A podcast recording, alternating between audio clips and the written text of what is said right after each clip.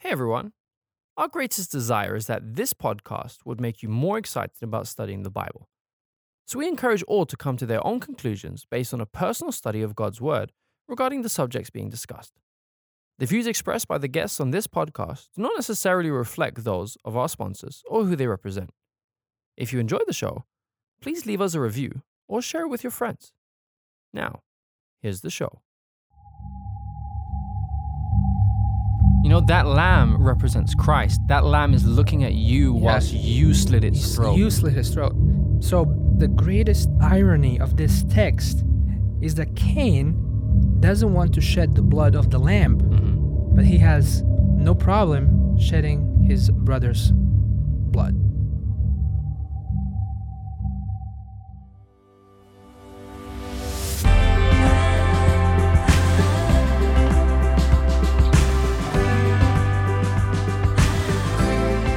I'm Dean Cullinane, and you're listening to Why They Did That, a show that explores the motivations of biblical characters and how their choices can guide yours.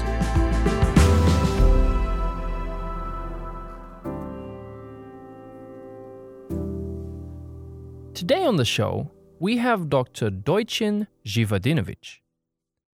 He recently received his PhD in church history and he probably speaks more languages than you and me, put together, twice over.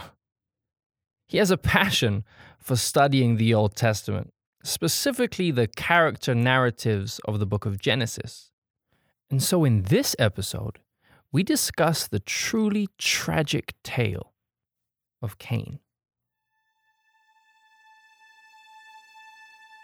The entrance of sin into the earth was devastating. Adam and Eve knew that they would no longer live forever. They were cut off from the Garden of Eden, from the Tree of Life, and they watched as the earth all around them began to bear the curse of transgression. They had but one hope. The prophecy of Genesis 3:15 that a seed from the woman would come and crush the head of the serpent. A child of Eve would be the Messiah.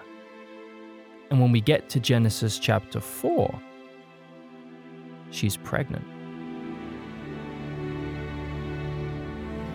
That's very exciting for Eve. She has a whole poetic sentence. She says, "I have I have Cana, a man from the Lord." She says, "I conceived a Cain, a possessor or the obtained one." So this is what his name means. That's what his name means, because uh, because there is a promise that God gave specifically to Eve that from her seed a, a savior will come.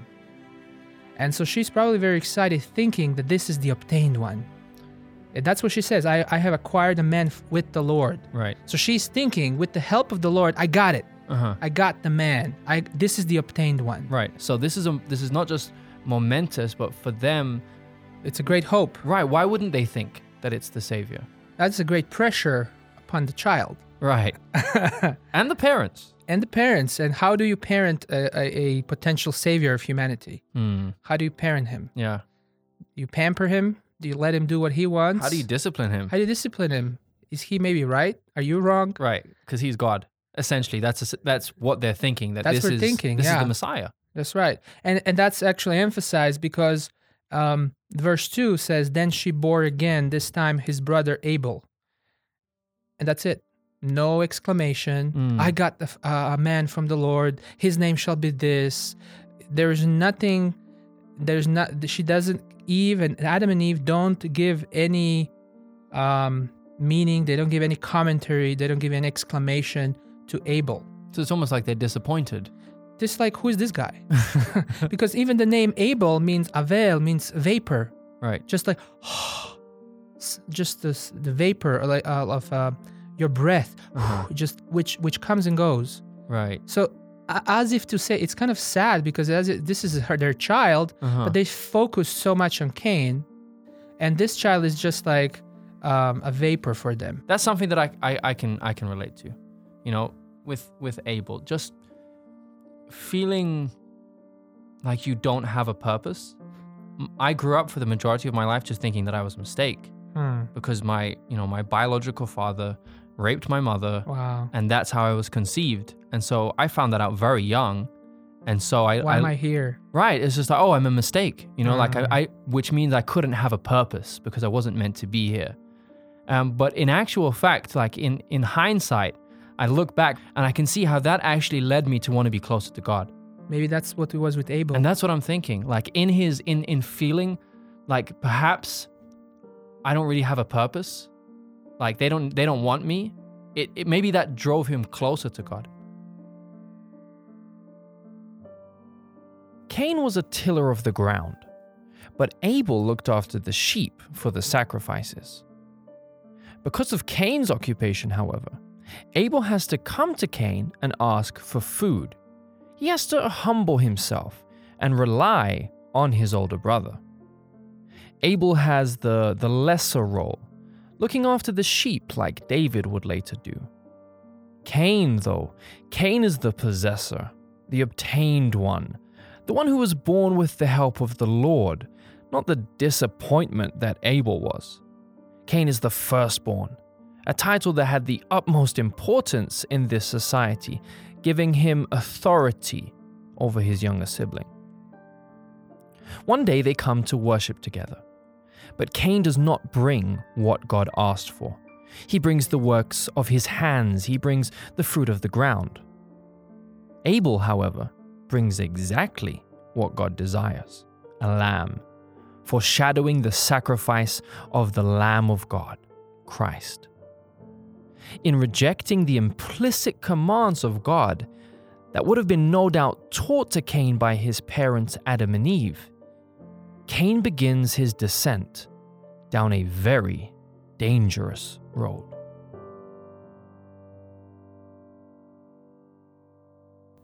Rebellion.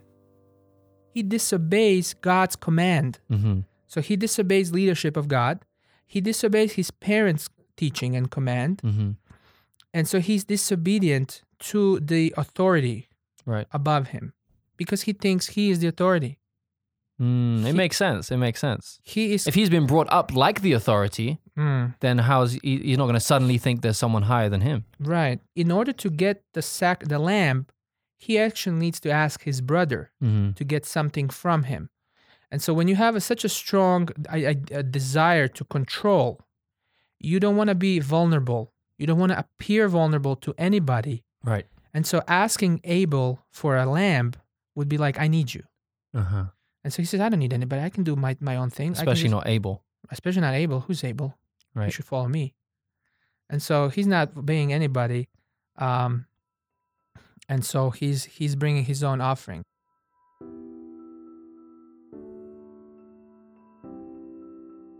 A lot of people want to worship God with their own efforts. Mm. They want to bring their own works to Right. God and not the Messiah, So not the Lamb. there, there's there's something specific that God has asked for. Right. This is how I desire to be worshipped. Not even just desire, but this is really the only way that Yeah. you can worship me. But Cain is saying, no, no, no. I, I make rules. Right. I make rules how sacrifices are to be done. Uh-huh. So this is this is worship in Cain's He's, image. he's God. and and we we might read this and be like, oh wow, you know, Cain, Cain is this and he's that, and he he thinks he's God and he's Right. worshiping and blah, blah, and just and just look at it as if it's only Cain.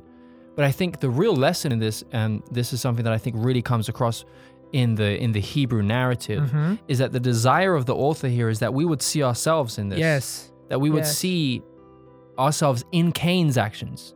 Sure, sure, we God wants us to be like Abel, but so often we see ourselves like Cain. Are so we often disobedient? we come to God Mhm. and all right, I'm going to worship God how I, I want to worship. yeah. I'm going to bring what I've done. right. Um, even if this isn't what God has asked for, this is my best, and my best should Right. be everything God needs. sometimes when we worship and when sometimes we we bring some we bring ourselves to church but we don't really come and we don't really take the sacrifice of jesus Mm. upon us that is taking god's name in vain because you're saying you're christian but you're not living christian way that's g- taking god's name in vain even when you sing music when you sing songs in the church and you just don't think about the words Mm.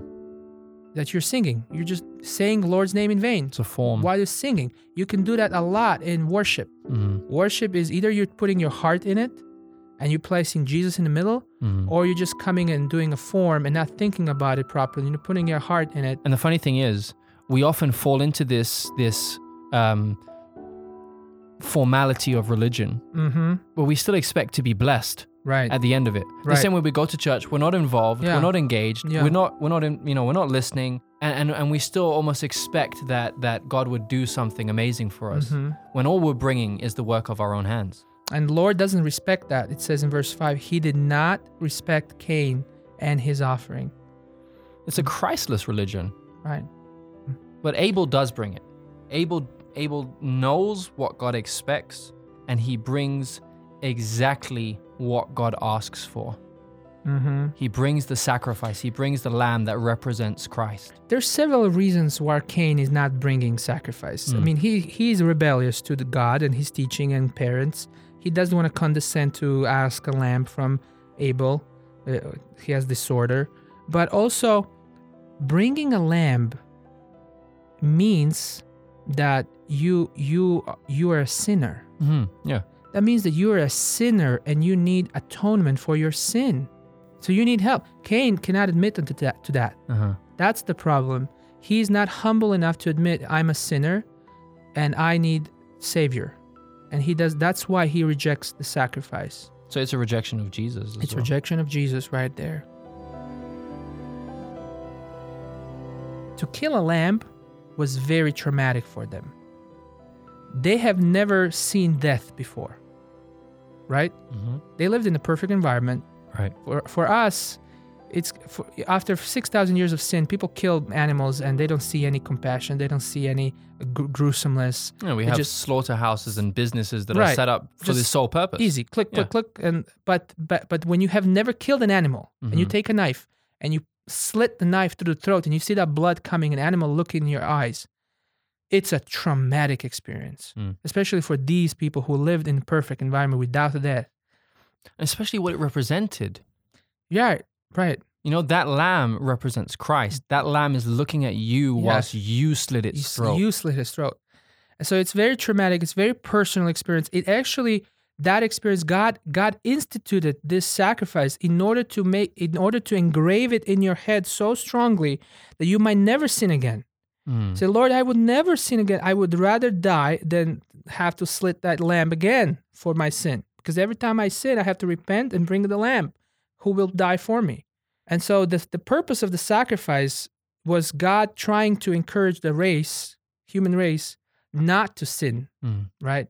Eventually, the sacrifices became corrupted, and people would be like, okay, uh, tonight I'm going to go to the prostitute. So can you bring me a lamb f- for my sin later? Mhm. they completely started abusing it. And instead of preventing them from sin, it was enabling sin. They flipped the mercy of God. And that's what happens sometimes in churches. We say, oh, Jesus is going to forgive me. Right. Might as well sin again. Just do it. Jesus is going to forgive you. Flipping the religion because we don't understand the bloodshed that we have done to the Son of God on the cross. So, the greatest irony of this text is that Cain doesn't want to shed the blood of the lamb, Mhm. but he has no problem shedding his brother's blood. Right. Before he sinned, before he killed his brother, it says that Cain was very angry, verse 5, Mhm. and his countenance fell. That means his body language changed. Right. He was just angry. Angry because God did not respect his offering. We see there's a parallel here, I think, between um, the actions of his parents and and his own, because in Genesis chapter three, when Adam and Eve have sinned against God for the first time, God seeks them out. Yeah, And here, when God even just sees that Cain is is angry, yeah, uh, we see God come and, and speak to him. It says in verse 6 And the Lord said unto Cain, Why are you angry? yeah. and why is your countenance fallen? That's a good question. yeah. Like, wh- what have you got to be angry about? I mean, if anything, God should be angry. If anything, you should be happy that God actually spoke. But Cain is, doesn't seem to be excited that God is, is speaking. And this is this is this is what God says in verse 7. If you do right, there's there's rewards for doing right. And if you do wrong, then obviously something bad is going to happen. Right. It says and if you if you don't do well, sin lies at the door. yeah, sin. Satan is waiting for you to mess up. it's very interesting the the way sin is described. Right, Sin lying at the lying door. at the door, like Uh-huh. a, like an animal getting to to jump upon Cain. But then it says, then it says, and this is this is um, noteworthy, I think. And unto thee shall be his desire, and thou shalt rule over him. Well, what is this about? Well, this same phrase is repeated. It's actually first found in Genesis 3:16, Mm-hmm. where God is appointing a headship of Adam over his over the wife of the family. Right. Where he says to to Eve, he says, "Your desire shall be for your husband, and he shall rule over you." mm-hmm.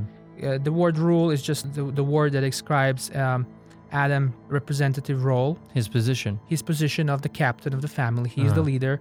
And so here, uh, it is Cain who is the leader in this relationship between Cain and Abel. He's the elder brother, he's the firstborn. Mhm. And so firstborns usually have the leadership, but Abel is not following Cain's lead. And that Mhm. is probably why he's so angry. Mm. It was very strong, the headship and leadership back in then, Even between brothers. even between brothers, very strong. It was a very strong, respected concept. Uh-huh. But at this, at this point, God says, um, it, it, His desire is will be for you. Teshucha, that Hebrew word desire, is again used in Genesis three sixteen, where it says, "Your your wife desire shall be for the husband, and he shall rule over you." And so He says, "And His desire will be for you, and you will rule over him." So if you do what is well, if you do Mhm. what is correct and ex- and proper, His love will again be given to you. He'll submit to you. He'll submit to you and he will still love you. He will follow you and you will be the ruler. You will Mhm. be the proper el- elder's brother like you should be. But if you do well, So this this is almost on Abel's part. This is like a godly rebellion. You know, I'll Yes. I'll follow you, my superior, my Right. leader. For Eve, it was like I'll fo- I'll follow you, Adam, mm-hmm, as you're following the Lord. mm-hmm, You know, the same with Abel. Abel says, "I'll follow Cain," mm-hmm. as Cain follows the Lord. absolutely. And that's the principle in the Bible. The Bible says, women submit to your husbands in the Lord. Mm-hmm. And so it is um, if we, the husbands, if we have Christ in us, then it will not be difficult for our wives to Mhm. submit It's to a our, desire. to our to our delegated authority and Yep. to our leadership. And so it will be a natural thing. But if we don't have Christ, if we try to impose our leadership without the love of Jesus, without a spirit of God, then uh, it's just it brings disunion. So this this this really kind of just sheds new light for me on the courage of Abel. Oh yeah, That he's willing to completely go against one of the main authority. I mean, for Abel being the youngest, everyone's an authority Right. figure. right, But he's willing to go against his older brother, the first Right. child ever born on earth, right. in obeying God. That's Like exactly. what what courage, you know? I'll Yeah. go I'll go against you. I'll disobey you completely if you're not going to follow right. God's orders. And that's a good point because Cain is not killing Abel because just because he's jealous Right. that Cain is that Abel is accepted. uh-huh. He's killing Abel because Abel is not complying Mm. to him and so to his authority. And so Cain is is angry at Abel at this point.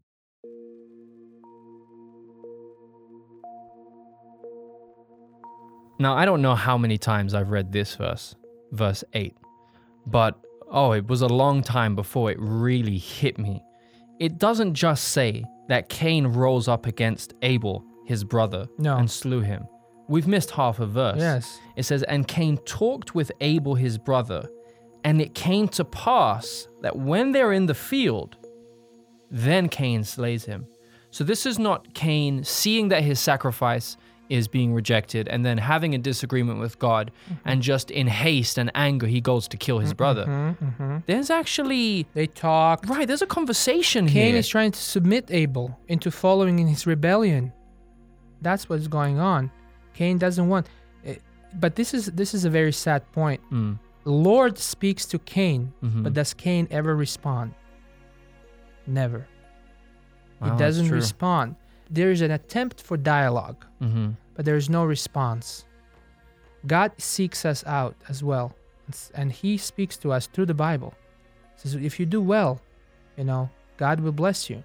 And so God seeks us out, and sometimes we don't respond. If He just responded, maybe he, if He talked with God instead of talking with Abel and then kill him, maybe there would be a better outcome. If you have an issue, go talk to the Lord 1st Mhm. and then go talk with other humans. So this this is this is Cain murdering Abel in in a rage. right. It says that Cain rose up against Abel. That's right. I don't know why they were in the field. Uh, where's Adam and Eve? They seem to separate. Mm. They went in the field. Maybe they were walking. They went for a walk, and Cain is trying to persuade him that I'm the elder. You should follow me. This is what you should have done. This is what should have done because that's exactly what in verse seven God is God is mentioning that this as a greatest issue in that Mhm. relationship. You know, he you should rule over him if you do what is well, and so that's why because of this desire from the from the very beginning, Cain has this sick desire to always rule. His name means almost the ruler, the, the possessor, the one who should rule Mhm. and so he doesn't he doesn't want to be under anybody's authority and he almost feels threatened by abel's sacrifice because he feels like he's losing this um, he's losing this privileged position And and let's just take a moment to comprehend that this is the very first murder. And this is not, you know, generations and generations after sin. Like Right. we're one step down from perfection. right and we already see the fulfillment of what God said in Genesis 3:15 where he says there'll be enmity there'll be two sides here there'll be those that want to follow God and Mhm. those that don't and even if they're related if they if they if one's with the Lord and one isn't then there's enmity there's there's going to be problems there's going to be strife. We see the direct fulfillment of that in Cain taking his brother's life. Yeah and back then humanity was very strong. Mhm. they just came out of eden. The genetic defects haven't settled in. They had a very strong race you know very very tall. They were very very genetically strong and it was very hard to kill man. Right. And so this had to be a tremendous um, exercise and rage to, He's to extending break great effort it doesn't say how he killed him. Did he kill him with his with his fist. Did he kill him with his with a stone. It doesn't say. Uh-huh. It just says killed him. Um that must have been like some kind of mad rage in order to kill the brother. Cain has almost perfect parents. He lives in an almost perfect world. He hears the very voice of God talking to him. But it's not enough. Truly the prophecy of Genesis 3:15 was already coming to pass. Two seeds, two classes of people. What a shame that Cain, the obtained one, would choose to turn his back on God. When we come back, we'll see how God reacts to Earth's very first murder. I'm Dean Cullinane, and you're listening to Why They Did That.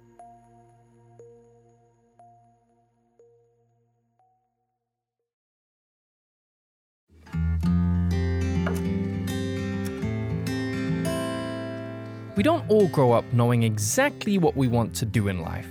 Sometimes we settle on an idea and then we change, and then we change back. It can be quite frustrating. Well, if this sounds like you, the MAP program offered by Weimar Institute might be just what you're looking for. The MAP, or the Medical Assistant Program, is only four months long, and you'll learn all sorts of health related skills, both theory and practical resulting in a certificate qualification that can lead to employment in local clinics and even hospitals. Jesus' life was all about healing. Maybe yours should be too. If you're interested, check out weimar.edu and look for the Health Map program.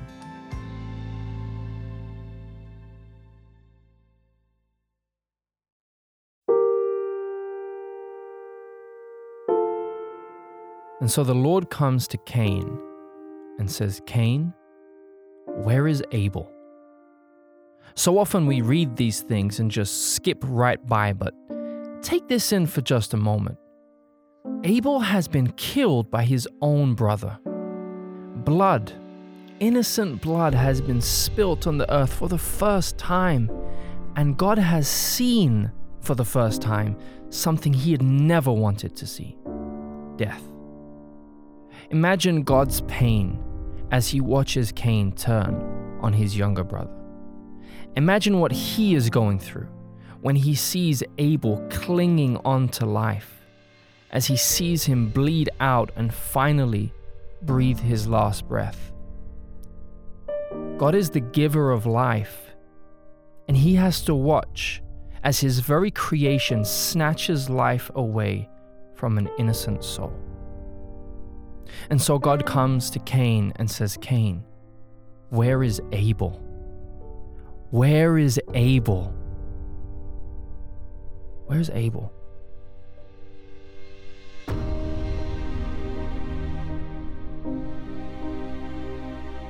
There's complete indifference from Cain's side. Exactly. Says, I don't know. Am I my brother's keeper? And I mean, if anyone wants to know just how far sin can take someone, what a picture. It's so sad. Am I my brother's keeper? Yes, we are. We are our brother's keepers. And that's exactly what is problem with Cain. He doesn't care about anybody except himself. He doesn't care about his brother. He doesn't care about his parents, and um, he doesn't care about God. He just he just wants his own pleasure and satisfaction. All he wants he wants control. He wants to rule over Abel or everybody. But God says that's not how it happens because you have if you are rebellious, others will rebel against you. And the greater his desire for control, the less control he ends up having. And so the same thing is with us. Um, if we want to have a family and you want your children to obey you and to submit to your authority, more you disobey God, more they will disobey you. Mm. You will be sowing thorns and thistles in your own household if you dis- if you rebel. So this is all about rebellion. Mhm. The whole chapter is the theme of the chapter is rebellion. And the fact that God actually chases down Cain and comes to him after he's killed his own brother, I mean, this isn't the God of the Old Testament that we normally hear of. Right. This is God in the Old Testament running after sinners, murderers, trying to save them. God doesn't kill him, so he's merciful, but God is also just. Mm-hmm. So he must show that there's consequences. So he says the the the earth will not yield the strength to you anymore. That's just a natural consequence of rebellion. But also if you will be a fugitive and a vagabond, you shall be on the earth. You need to be exiled. Which is the same thing that he ga- he told Adam and Eve. Right. Adam and Eve in the garden, God says, In the day you shall eat from the fruit, you shall surely Die. die. But did they die the day they, sh- they ate from the fruit? No. No, they didn't. God was merciful. He says, Mhm. I'm going to die. We're going to do the sacrifice. So they still had to be exiled from. but they still had to bear consequences. They Mhm. can't be that close. So they can understand the gravity of situation. They're, they're not killed. Their, their life is prolonged. They have opportunity to, through sacrificial system to repent, but they need to be removed from Eden. Mercy and justice. God is Mm. merciful, but there needs to be that justice Right. as well. Cain's response, though, I think perfectly kind of sums up the picture that you've given of, Yeah. of him so far. He says, My punishment is greater than I can bear. I mean, what a spoiled brat. Yeah. He's, he's disrespected God with his totally unacceptable worship. Right. He's allowed his anger and his frustration to get the better of him. Oh, yeah. He goes and kills his little brother in an act of rage and then complains that God is too harsh.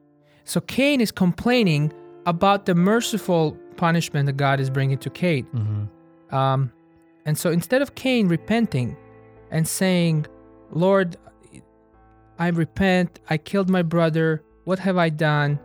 Don't drive me away. I'm a sinner. I okay, I will confess my sin. I will I will con- I will confide in Messiah. Please take away my my sin and bring in the sacrifice. That would be the right right thing to do. Right. But he's complaining against God's measure. And um and so and so what would God respond? My response would be like, "What? You're even complaining? I should Mm. have killed you. Right. You're even complaining?"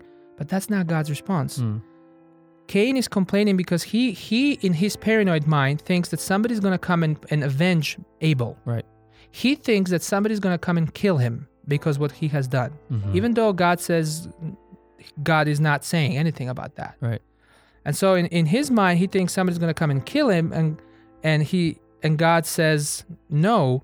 Verse 15 The Lord said to him, Whoever kills Cain, vengeance shall be taken on him, and then I will put a sign on you. And so Lord says to him, Whoever kills Cain, vengeance shall be taken on him sevenfold. And the Lord set a mark on Cain, lest anyone finding him should kill him. See this this is this is so mind-boggling that Cain has just taken the life of his brother. He's he's the first murderer ever on earth. But God protects He's his life, protecting him. Like making a special sign, unless anyone accidentally finds him or avenges him, even though nobody's really doing that. At this point, there's Adam and Eve, and maybe Adam and Eve have several daughters. There is no Set yet. There's no other um, son. right. What paranoia is this? This is just excuse. But God is even working with his excuses. Mm-hmm. Um, the whole time, Cain is, seems to be saying that that it's not just. It's not just. He's going against the system. He's going against the sacrifice. He's going against Abe. What what should be done. And now even this pronouncement from God, he's just like, no, I reject it. I don't want it. And God is running after him. Mm. Why is God running after him so much? If I didn't tell you this story, Mm. but I just explained about a dictator mm-hmm. Cain was really the dictator right, from the start, uh, paranoid dictator who kills his own brother, um, who lies about killing his brother, and and you talk about would you have mercy on a person like that? Honestly, no. I wouldn't feel it's necessary. But God is really running after Cain, and the the only answer I have in my mind, in my heart, is God doesn't want to kill Cain. He wants to give him chance to repent. Mm. That's what God wants. And that is crazy. And maybe you have heard the voice of God in your life and you denied several times. God is still after you. Mm. God is still after you, like he was after Cain, and he still wants to be merciful to you. He still wants to protect you. He's trying to break your heart, not with heart, not with punishment, but with his love.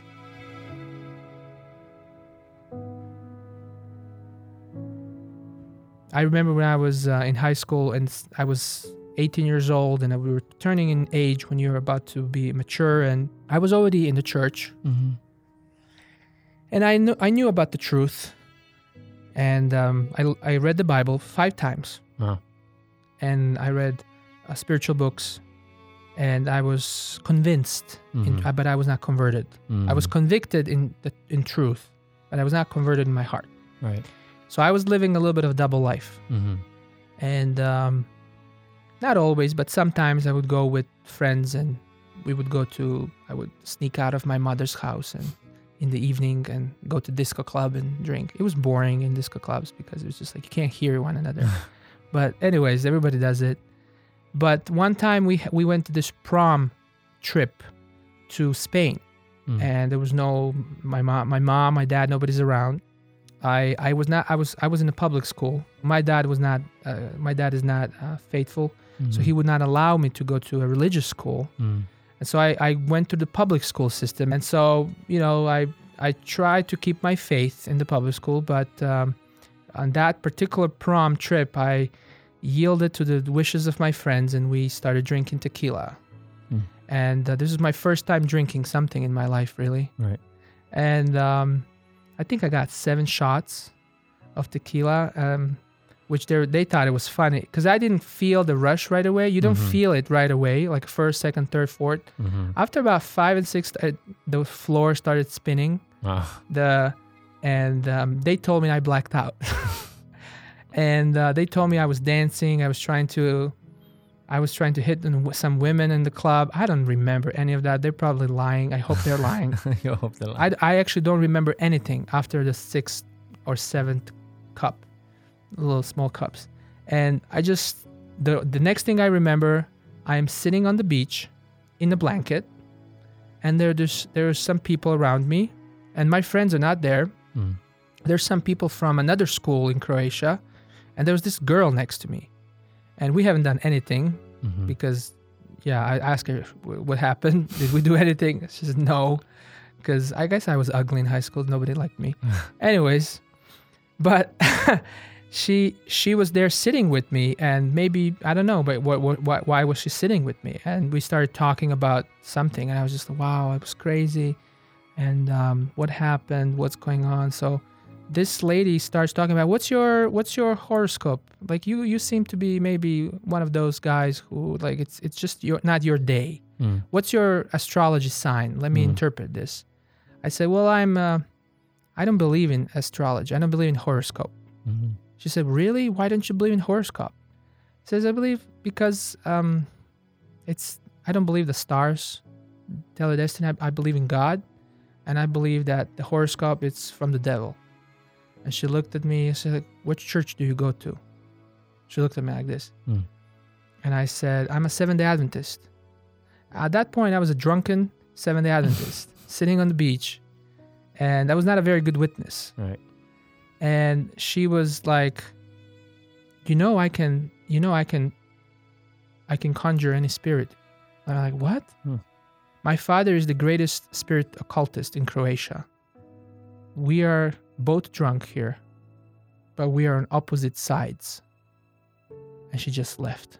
She stood up and left. And i'm like what's going on? Hmm. she noticed that even though i was drunk and i was away from the lord I was not on Satan's team. Mm.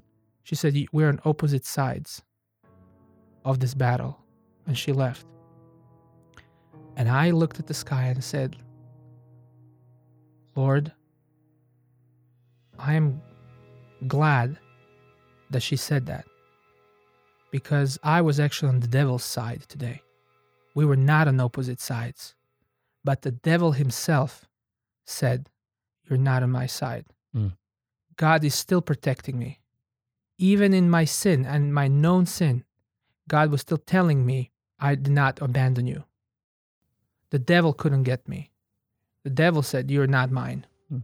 You're not mine. I want you to be mine, but for some reason, you're on the opposite side. In spite of what I have done to dishonor my creator, Mm. Yeah. the Lord spoke to me, say, "You're still mine. I'm not letting you go." And that it wasn't the punishment of God that makes Mhm. us repent. Actually, most of the time, it's not the punishment that makes us repent. It's His mercy that He still fights for us, even though we have departed from Him. That's the only thing that can really melt, that can melt our heart. The blood of Abel cries out for vengeance. But the penalty for our sins, it was paid by the blood of Jesus. And so even now, Jesus' blood is crying out for you. And it is saying, You're still mine. I still love you. I still want you in heaven. I am coming back for you. Let us not be like Cain. Don't turn your back on God. Don't turn your back on salvation. Don't walk away. Listen, the voice of blood is calling your name. God cannot bear to lose another one of his children. God lost Abel, and then he lost Cain, but he wants you.